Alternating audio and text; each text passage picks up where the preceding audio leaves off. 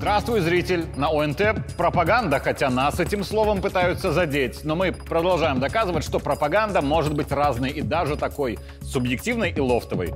В ближайшие 20 минут мы расскажем о событиях прошедшей недели, о самом главном, но не только о нем. Меня зовут Игорь Тур, это моя пропаганда. Начнем. Сегодня мы с командой предложим вам не совсем обычный выпуск пропаганды, и на это есть не пять причин, а одна, но, на наш взгляд, очень веская – до того, как полностью уйти в ту работу, которую принято называть авторской журналистикой, а это будет дополнено антифейк, главный точка тур лайф и, конечно же, пропаганда, я 4 года отработал в президентском пуле. И это лучшая работа в мире — сопровождать главу государства на выездных мероприятиях и по Минску, и по стране, и по миру, работать во Дворце независимости и видеть все главные события в жизни страны одним из первых — но пришел шальной 2020 когда стали нужны именно авторские, эмоциональные мнения пропагандистов. И пришлось перестраиваться на эти рельсы. Не менее прекрасные в профессии, но совершенно другие. Но легкая ностальгия по президентским выездам нет-нет, да и случается. Конечно, это в том числе и потому, что в голове остается только романтизированный образ, где все самое хорошее, а состояние постоянного желания поспать из-за ранних подъемов 15 дней подряд, работа порой в полевых условиях, когда чуть ли не буквально текст приходится писать под проливным дождем, и перекусы на бегу в лучшем случае, это все забывается. Не жалуюсь, но у каждой работы есть сложности, так что не особо завидуйте журналистам президентского пула. Вы видите только красивую картинку в кадре. Так вот, в пятницу на открытие президентом детской поликлиники в Минске был приглашен не только штатный состав пула, но и те, кого сам Александр Григорьевич называет звездами, то есть лидеры мнений, журналисты авторского стиля. В их число попал и я, получив несколько шуток в плечи от давно знакомых сотрудников службы безопасности президента, мол, о, блогер приехал. Но это шутки добрые, ребята, я не обижаюсь, все хорошо. Поэтому я сегодня, пожалуй, расскажу субъективно, как проходит визит президента куда-то на примере этой самой поликлиники. И больше внимания буду обращать не на уже не единожды сказанное и самое важное, а на свойское, вот как оно было. И поверьте, это будет прекрасная пропаганда Лукашенко. Так вот, вы же наверняка знаете, что на любом президентском выезде главного встречает шеренга чиновников. Такие кадры вы видели много раз.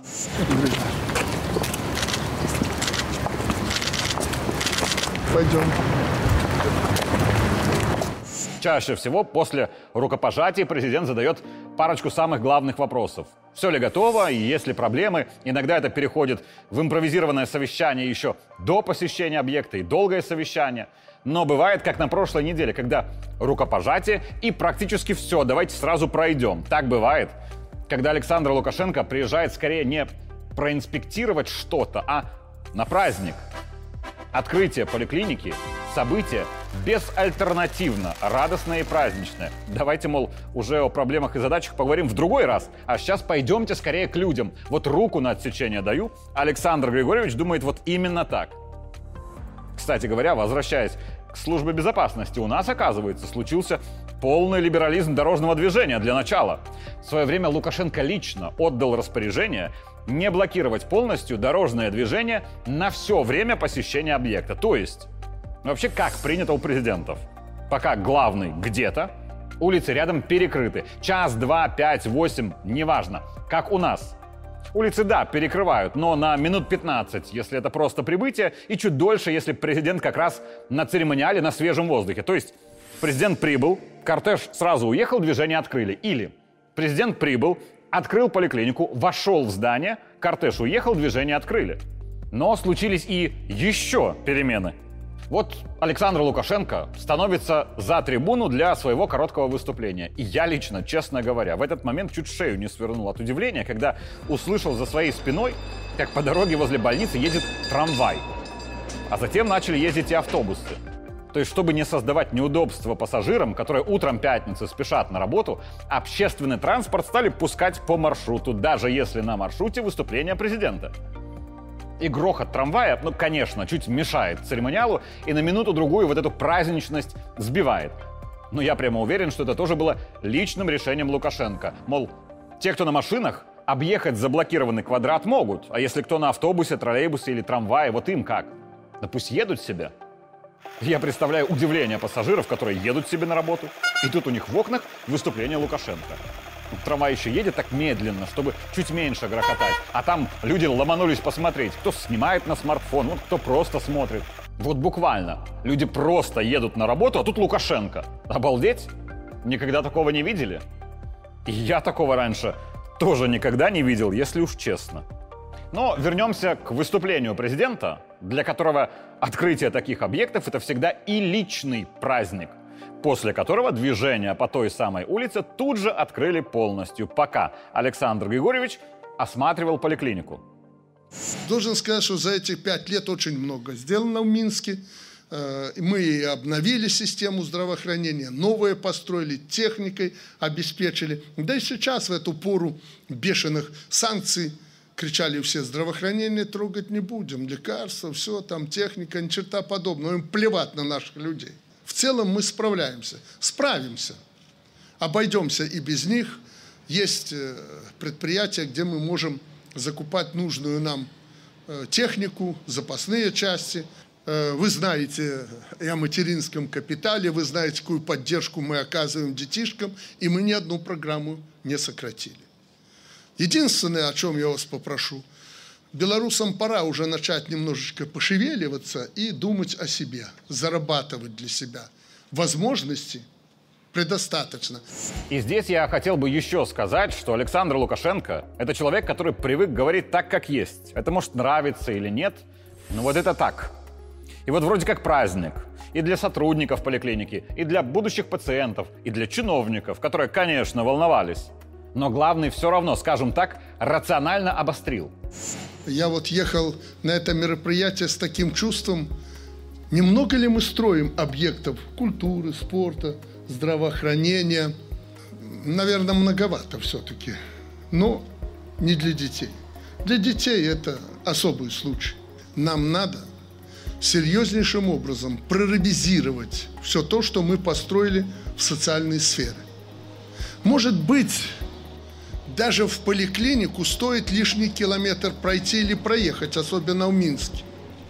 А сэкономленные деньги от строительства, к примеру, школ и больниц направить на повышение благосостояния самих э, медиков.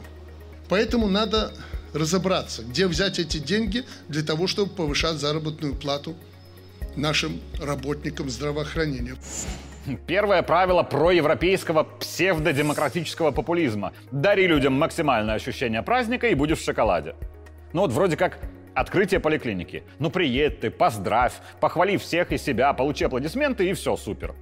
Вот зачем говорить о каких-то сложных моментах, то, что может кому-то не понравиться? Но Лукашенко, к счастью, не популист, поэтому на открытии поликлиники люди слышат удивительное. Может, мы слишком много строим поликлиник? Сюрреализм с точки зрения популизма, но рациональная правда с точки зрения логики. И ее Лукашенко объясняет.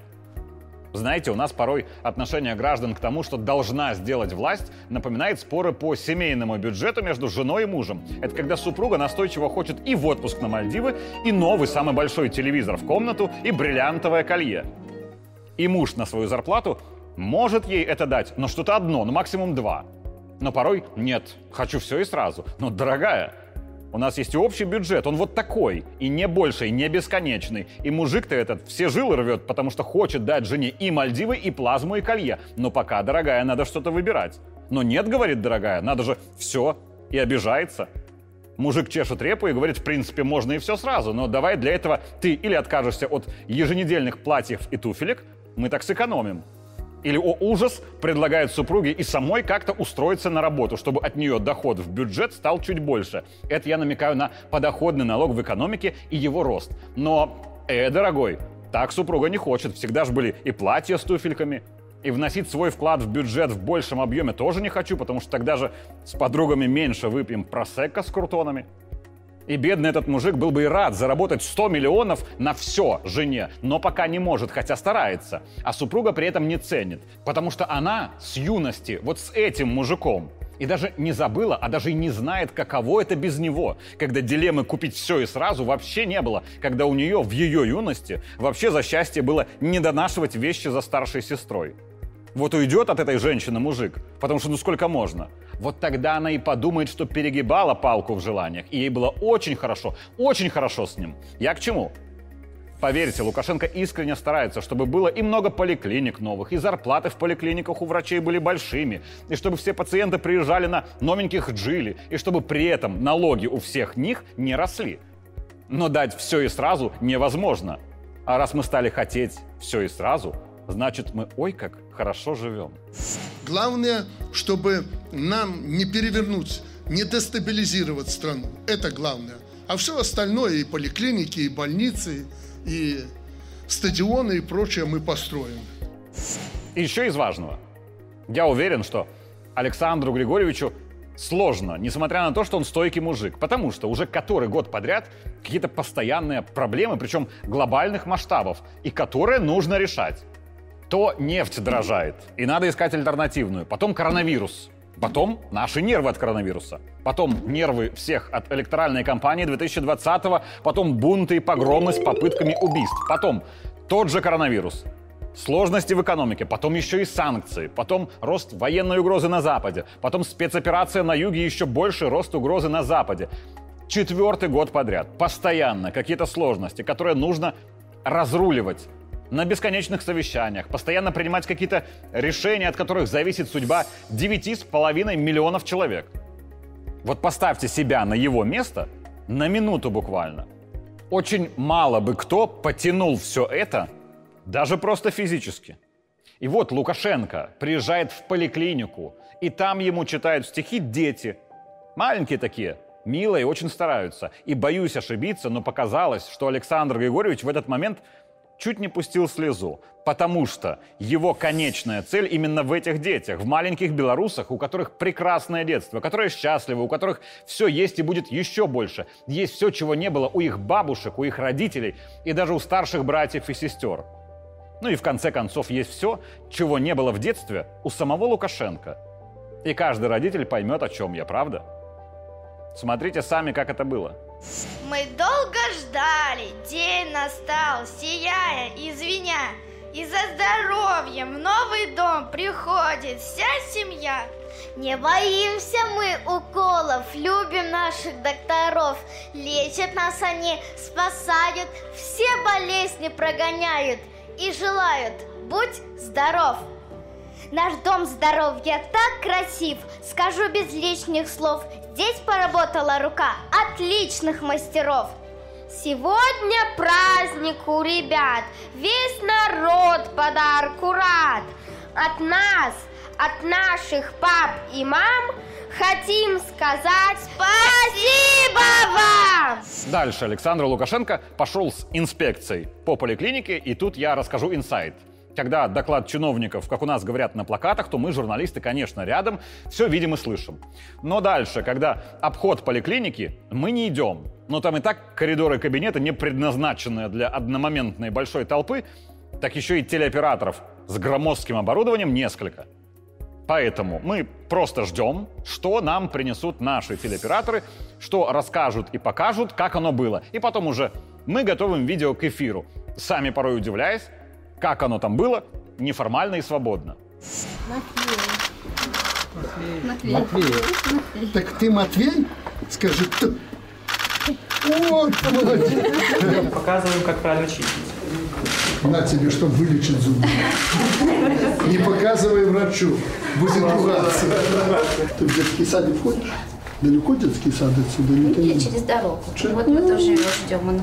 А в школу когда ты пойдешь, Маша? Через два года. Точно через два? Ну, успехов тебе, не болей. Спасибо. И, наконец, президент выходит для того, чтобы ответить на вопросы журналистов. Их было много, и журналистов, и вопросов. И вы наверняка видели чуть ли не все. Поэтому я коротко о нашем главном. Как вы думаете, достаточно ли евросоюзникам шестого пакета санкций, чтобы положить собственную экономику или и остановиться и подумать, либо надо им еще? Никто там экономикой не занимается, никто не думает. Вот когда они увели по автомобилям эти санкции, что нельзя нам туда ездить, хорошо, нельзя, тогда и вы не поедете. Но слушайте, не поедете, я же себе во вред сделаю. Заезжаете на нашу территорию, оставляйте фуру, мы берем ее на прицеп в прицепе и везем туда, куда надо. Ох, как взвыли. А что вы воете? Вы же инициаторами этого были. И так везде. Поэтому прежде чем что-то думать, ты думаешь, чтобы хотя бы в ногу попасть, а не в голову. На ваш взгляд, э, пути разрешения вот этого глобального э, продовольственного кризиса какие могут быть? Вот я понял твой намек в связи с этим зерном. 20, слушай, 20 миллионов тонн, если они там еще есть. По оценкам россиян и нас, они вообще не решают проблему. Это на какое-то время. Но главная проблема – освободят в Украине склады для нового урожая, если он будет, и заберут последний кусок хлеба у украинцев. Проблема глубже. Они ободрали и поставили на колени черный континент. Всю Африку. Вот, вот в чем главная причина неравенства этого. Поэтому надо раскошелиться не на оружие европейцам, американцам и прочим, и китайцам, и россиянам богатые, а вложиться в эти страны. Вот по поводу этой операции, да, то есть мы по большому счету ведь проводили э, операцию впервые на территории воюющей страны. Но мы перестали скрывать, в общем-то. В очень короткий промежуток В очень короткий времени. промежуток времени, да. Ну, это было тяжело. Но, в общем-то, у нашей разведки славное прошлое, настоящее и будущее. А, Как вы думаете, может быть, э, раз мы уже перестали скрывать, что мы можем, умеем и сила у нас есть, может быть, по э, списку террористов, которые есть у нашего КГБ, может быть, нам отдельных лиц принудительно возвращать домой аккуратно, Сейчас, наверное, не к месту, если уж абсолютно честно. Придет время, посмотришь. идеальный ответ. А. Никто им не простит того, что они творят с нашей страной и с нашими людьми. Я им этого простить не могу. А теперь о субъективном восприятии, о том, что осталось за кадром. Для начала у нас случились перемены еще и вот в чем. Раньше, когда было общение президента с журналистами, было принято представляться, мол, Игорь Тур, телеканал УНТ, вопрос следующий. Так вот, в пятницу этого не было вообще. То есть Александр Григорьевич и так уже особо хорошо знает, кто есть кто из журналистов. Да и журналисты понимают, что он их прекрасно знает и по лицам, и по работе. Следовательно, вот к чему эти излишние правила протокола? И второе. Раньше, когда президенту нужно было уточнить какую-то информацию, то он всегда обращался к чиновникам, которые стояли рядом. Если о медицине, то к министру здравоохранения, если о городе, то, например, к помощнику по Минску и так далее. То есть глава государства, ну, например, сказал что-то, а потом уточняет у них, так ведь все верно? И это, в общем-то, нормально. А вот в пятницу то же самое. Александр Григорьевич уточнял не у чиновников, а у, скажем так, профильных журналистов. Если что-то по Украине, Ксения Лебедева, ну так ведь? Если по продовольственному кризису в мире Дима Крят, ну вот так же заявили в Евросоюзе, да? А Сапега где сейчас, Игорь Тур? Сидит Сапега, Александр Григорьевич, 6 лет дали. Понятно, Игорь, спасибо. У нас в Беларуси возросла сама роль журналистов, которые на информационной войне каждый день, без выходных и без праздников, и которые не пропустят ничего из важного и менее важного, потому что нельзя пропускать. И президент это чувствует. Я не к тому, что мы стали важнее, чем чиновники высшего звена, ни в коем случае. Но мы стали гораздо более важны, чем раньше. Это и приятно, и ответственно. Наша задача – не подвести главу государства. И в конце пропаганды не о глобальном, но мелочи порой тоже важны. Пока мы работали в импровизированном пресс-центре в поликлинике, с нами все это время была какая-то сотрудница учреждения. Я вот не знаю, кто она по профессии или по должности, и за это даже, ну вот как-то стыдно. Может, чаю журналистам или кофе, или подсказать что-то. Вот этим она занималась, обычная женщина, хорошая и добрая. Так вот, эта женщина уже после того, как президент уехал, от души расстроилась. Сколько, мол, живу, а ни разу не видела президента вживую. А тут был так рядом, а не удалось хотя бы взглянуть. И она была, ну, очень расстроена, до глубины души, потому что даже секундная встреча с Лукашенко стала бы для нее одним из важнейших событий в жизни. Это правда, она чуть не плакала. Так что пресс-служба главы государства, служба протокола, может, поможем ей? Может, она сможет попасть во дворец независимости, вот хотя бы на экскурсию. Ведь классно, когда мы для кого-то можем творить чудеса. И классно, что людей, которые хотят этих чудес от нас, много. Давайте ей поможем, а? Меня зовут Игорь Тур. Это была моя пропаганда. Увидимся в следующий понедельник.